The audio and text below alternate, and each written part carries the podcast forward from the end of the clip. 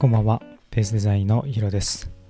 このポッドキャストはみんなが少しでも自由にというテーマでフリーランスデザイナーが等身大の日々を毎日配信するポッドキャストです。今日は誠実さについてお話をしようと思っているんですけど、とてもフリーランスとして働いていく上で必要なスキルなのではないかなと思っています。しかもそれがね、すごくマスターしちゃえば強みにもなるという話なんですけど、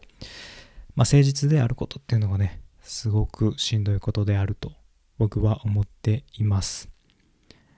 よく僕はね、真面目だねとか、言われる側の人間なんですけど、すごく損するんですよね。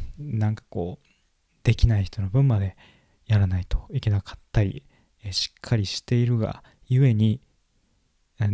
分で言うのもおかしいですけどね、人より多くのものを頼まれたりとかっていう風になってるんですけど、ただこれはね、長期的に見ると得をすることであると、自分で言い聞かしているということもありますし、周りの人を見ているとね、そういう気がしたりしています。こういった誠実さっていうものは、何か取引先とかのお客さんからすると普通当たり前のこと、しっかりと仕事をしてくれるっていうのは当たり前のことではあるんですけど、ただね、フリーランスでやっていくにはこの誠実さが当たり前ではあるんですが武器になってきます。ある本でね、フリーランスになることに対して、そんな怖くないよという趣旨の本があったんですけど、そもそも、仕事を辞めてね、例えば同じ時間に起きれないとか、納期を守れないとか、何かしらの問題があったり、言い方悪いですけど、社会不適合みたいな感じで会社を辞めて他のところに就職をせず自分で仕事を始めたフリーランスっていうのが事実結構多いみたいです。どちらかというとね、僕はクラスでの人気者みたいな、すごい、バイタリティのある人がやっているものなのかなと思っていたんですけど、そうでもないよというふうにその本では書かれていて、普通にしっかりと納期を守って誠実に仕事を取り組んでくれるだけですごく重宝されるっていうことが書いてありました。これも僕はね、すごく感じていてですね、最初こそ取引が始まるまではすごく大変だったりするんですけど、一回やってしまえば結構コンスタントに仕事をもらえています。これはどうなんですかね。そう誠実であるというかね。若いっていうのもあると思うんですけど、そういう評価をいただいてですね、何かゆっくりお話しする機会があった時にね、頑張ってくれていると、すごく誠実にやってくれているから応援したいみたいなことを言ってくれたことがあって、初めて